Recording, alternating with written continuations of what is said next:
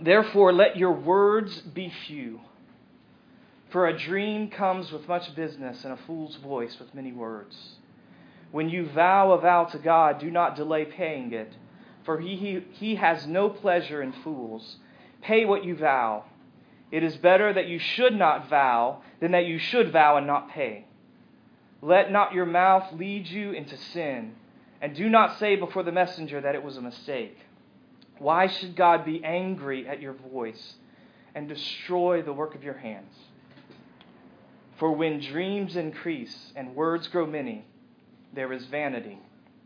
But God is the one you must fear. And now turn to me, turn with me to chapter 12.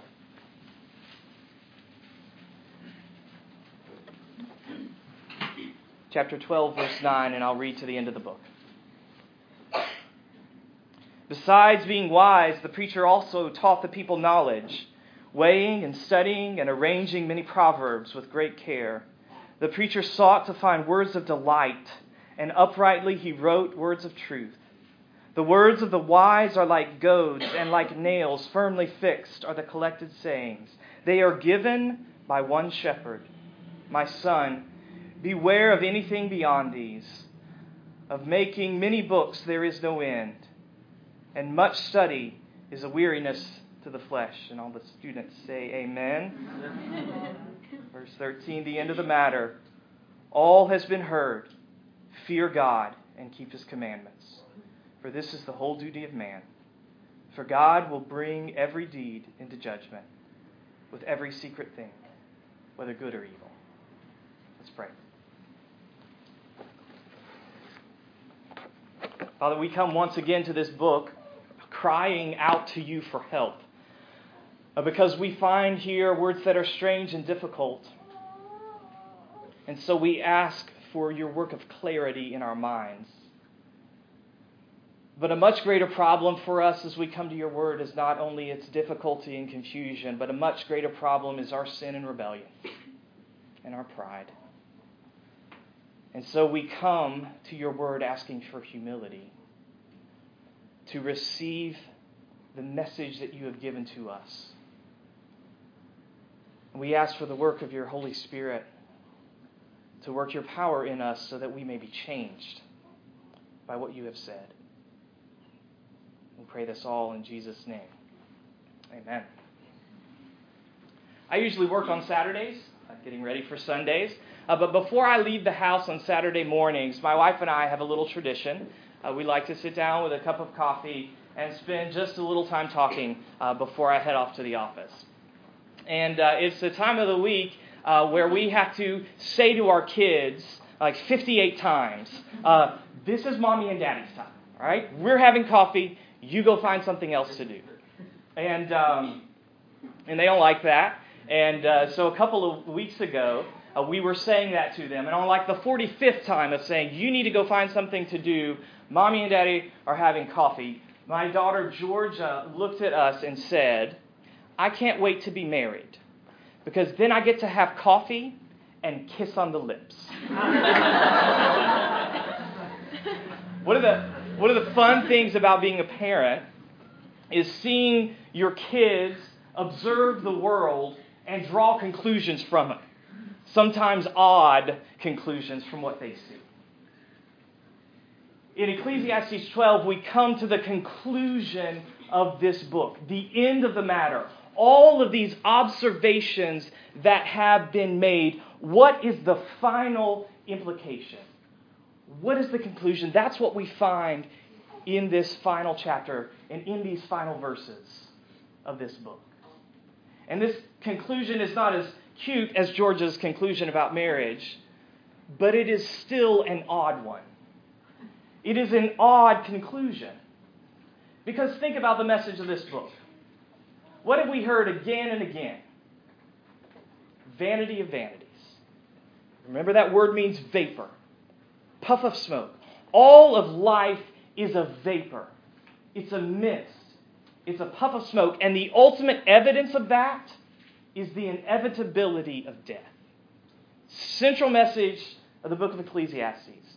Now, for me, two possible conclusions. One, depression.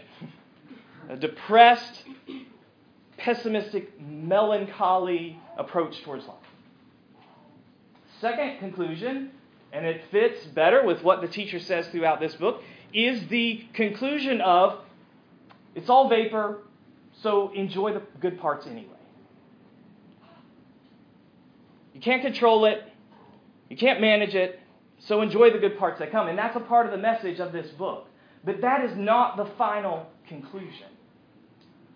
The end of the matter is not depression and it's not delight, it's fear. All of these observations, what's the conclusion? Fear God and keep His commandments. And if we are going to respond to this book as we should, we must consider this odd conclusion. We need to think about why the book of Ecclesiastes ends the way that it does. So we're going to consider this conclusion this morning, and I want to ask two questions. First of all, why is this the conclusion? And second of all, how do we live this conclusion? So, why and how? First of all, why is the end of the matter, all that has been said in this book, why is the end of the matter fear? The fear of the Lord, or the fear of God, is a common way that the Bible describes how we should respond to God, how we should relate to Him. And so, before we understand how it fits with the message of Ecclesiastes, we need to think about what that phrase means.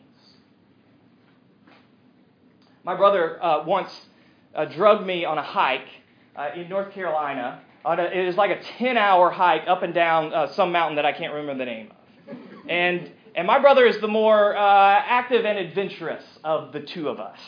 And I hated him uh, the vast majority of the time. But there were a few moments on that hike that I appreciated. And I was glad that he took me. There There's those moments when the trail would come out onto a rocky precipice or a cliff and before us would be an absolutely gorgeous view. But what's interesting about that experience, that glimpse of beauty, is that it was mixed with terror. You're standing on this edge where you could easily fall uh, to your death. And so the experience is something like this is very beautiful, but I also might die. Take that experience, multiply it, and that's how people react when they encounter the presence of God. When they are given a glimpse of His glory in Scripture. So, quintessential example Isaiah. The prophet Isaiah, Isaiah chapter 6, God is calling this man to be his spokesman. And in order to do that, in order to call that, he gives Isaiah a glimpse of his heavenly throne. And Isaiah describes a scene of terrifying beauty, overwhelming majesty and power. And Isaiah's reaction to it is to fall down, it is to collapse and cry out, Woe is me! I am a man of unclean lips. Now, when you hear the phrase, the fear of the Lord, you need to see that scene. You need to see that scene of God sitting on his throne, filling the temple with his robe, with the smoke of his glory, and Isaiah collapsed on the ground before him, saying, Yes, this is beautiful, but I'm pretty sure I'm going to die. Now, what does that have to do with Ecclesiastes?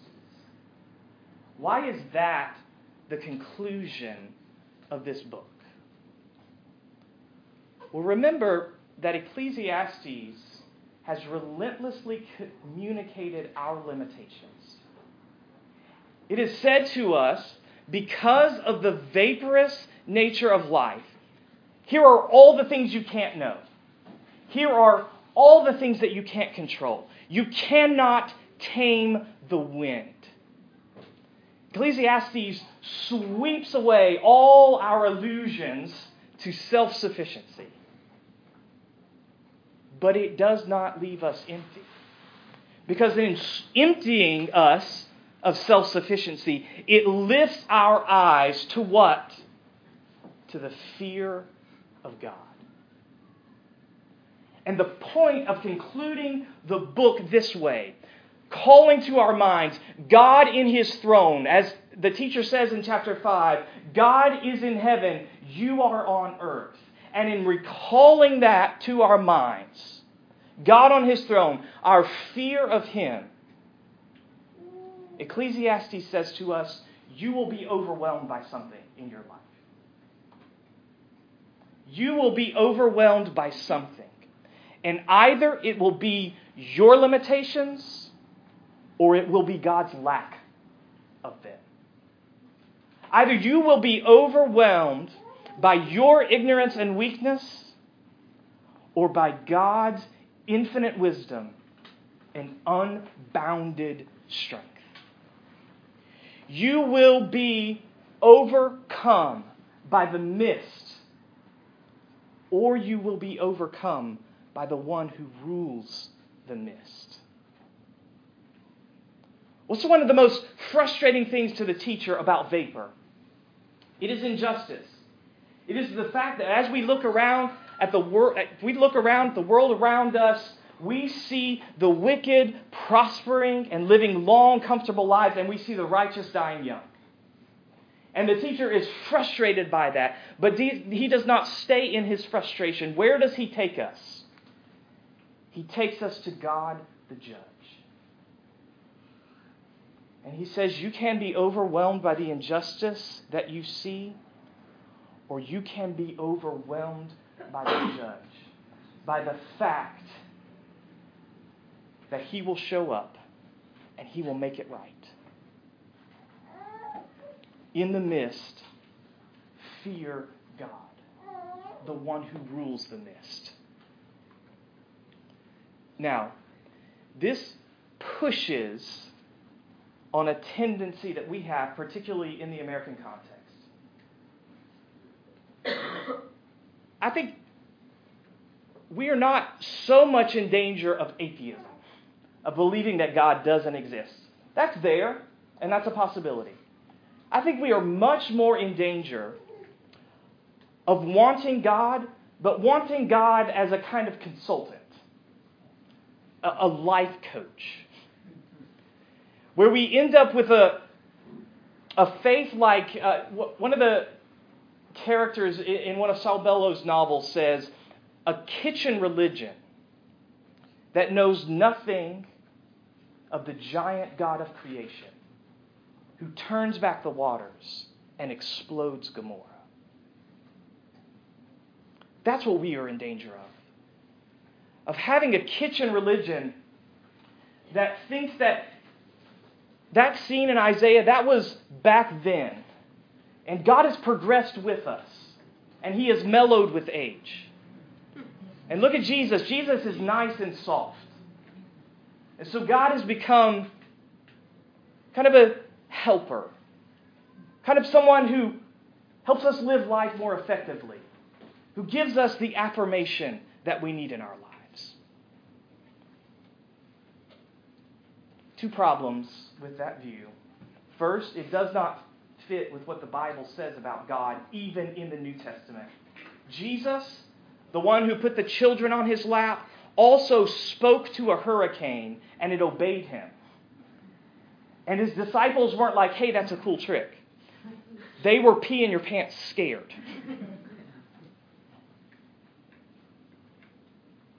So it doesn't fit with what the Bible says about God, with what the Bible says about Jesus. But you know what else?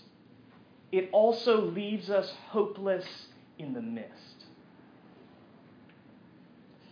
Because as we look at the vaporous nature of life, all that we cannot know, all that we cannot control, if we do not have a God that is bigger than the mist, then all we are left is with dust, empty hands.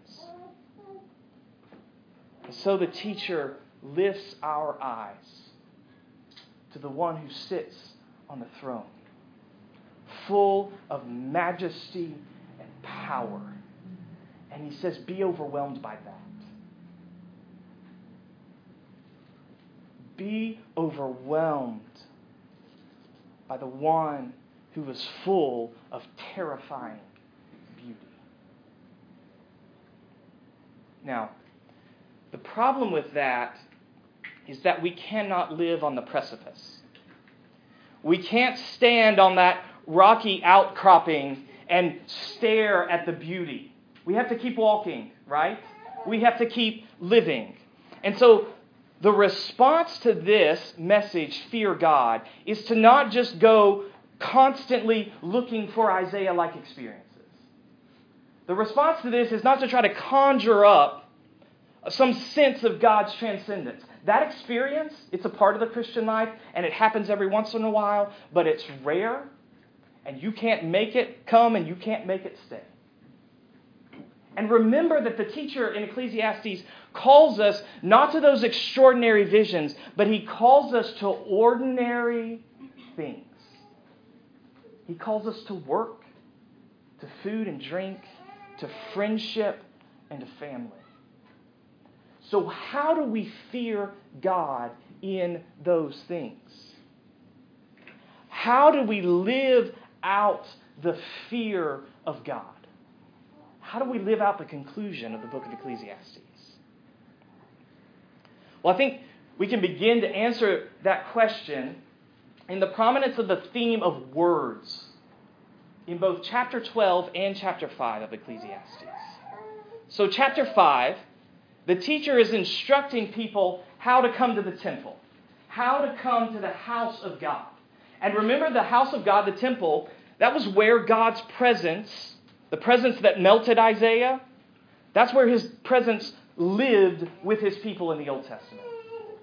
And the teacher is helping people approach his presence. And the essence of what he says is draw near to God's house to do what? To listen. And then he contrasts listening with all these other activities that people could do at the temple. They could make vows, they could give prayers, they could do sacrifices. And the teacher is not, is not saying that those things are bad, those things are wrong. But what he is confronting is a tendency to see those things as a way to manipulate God. That I can come into God's presence and I can use all of these religious exercises to make God hear me and make God do what I want to do. And the teacher says, don't do that. Come into his presence and let your words be few. Don't come manipulative, come receptive. Come to God in his presence, not focused on what you can do and say, but focused on what he will do and say. Why? Verse 7 of chapter 5 because it is God who you must fear. So it shouldn't surprise us then when we get to the fear of God in chapter 12, we also hear about words. We also are called to listen. This conclusion holds up the words of the wise, the words of the teacher in this book, and the words of the wise more generally. And he says these words are valuable. Why are they valuable? Verse 11. Look again at verse 11, chapter 12 with me. The words of the wise, this is why they're valuable. The words of the wise are like goads, and like nails firmly fixed are the collected sayings. They are given, they are given by one shepherd. Words of the wise are valuable because they're goads. We've mentioned this before. A goad is an instrument that a shepherd or a goat herder would use to direct animals. So the words of the wise give direction, and they are also like nails firmly stick, firmly fixed. They give stability. Now think about this. All of life is a vapor. It's smoke. What do you want in the smoke? What do you want in the fog? Stability and direction. Right? And why do these words give us stability and direction? Because they are given by one shepherd. Now, hear what's happening here. He's saying many wise people many wise words, but all of it comes from one source, right? Comes from the shepherd, comes from God, comes from the king who sits on the throne. He gives words of wisdom, words that give stability and direction in the fog. And so, verse 12, don't go beyond them. Okay, verse 12 is not saying that studying and reading books that that's a bad thing. It is saying that with all of your studying, with all of your thinking, with all of your reflection, you will never get beyond the wisdom that God has revealed in His Word. You will ne- never get beyond the wisdom that God gave to the writer of Ecclesiastes, that God gave to the writers of the other books of His Scriptures. These are the words of the shepherd. So listen to. How do you live by fear? You listen.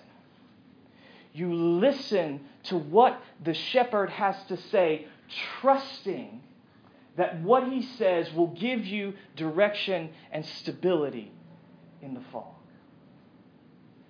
How do you live out the conclusion of the book of Ecclesiastes? You learn to hear. And this is not informational hearing, it is transformative listening. So that we hear in a way that changes our life. So, fear God. What does that mean? How do you live it? Fear God and keep His commandments. Listen to Him and do what He says, because in that you find direction and stability in the fog. Our response to Ecclesiastes must be to take the roles that God has given to us student, parent, spouse, employer, employee, child to take those roles and connect them to the wisdom of God. It is to look at what is in front of us and then to look into God's Word and ask, How can I hear Him? What does He have to say about how I live? about the elements of my life? What does He have to say about food and drink, and family and work and friendship? So when the teacher of Ecclesiastes says to us, whatever you have to do, do it with all your might. It is to take that and to connect it to our studying, to our working, to our parenting, to the way that we love our friends, the way that we love our spouse. Is connect the wisdom of God to the roles that God has given us in life. Now, that is not easy, and that is not simple but it is the way that we must learn to walk in the vaporous nature of life. If everything is a puff of smoke, then we must learn to hear the voice of the one who rules that smoke. Easier said than done, right? It is easy to say, listen to God and do what He says. That is easy for me to say and very hard for me to accomplish. So, how do we do that? How do we hear and obey? Well, do you remember Isaiah? We left him crumpled on the floor, learning the fear of God. Well, he doesn't stay on the floor.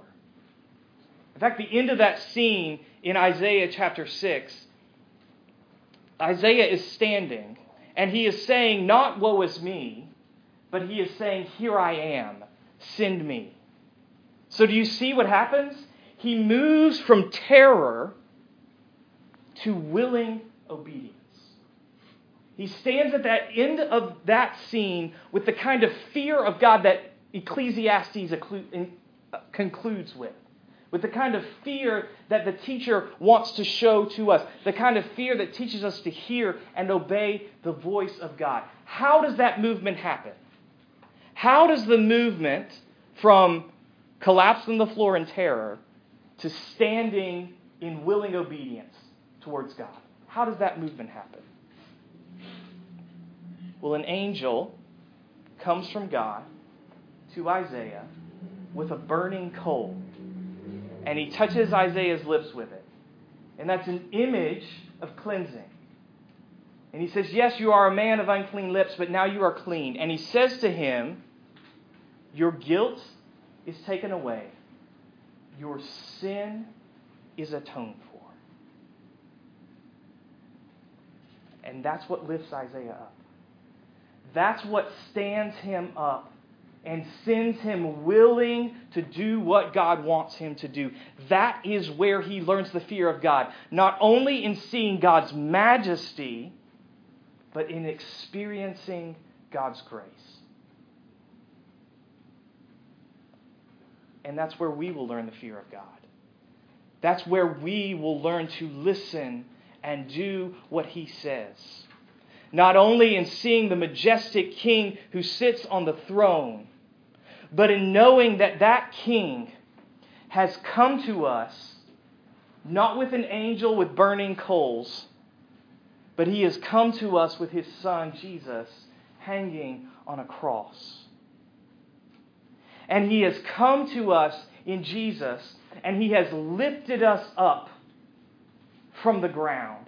And he has made us stand, and he has empowered us for his purposes. He has said to us in Jesus, Your guilt is taken away, your sin is atoned for. And when we hear that voice, then we are able to listen and to do what God says. That is what lifts us up and enables us to say, Here am I, send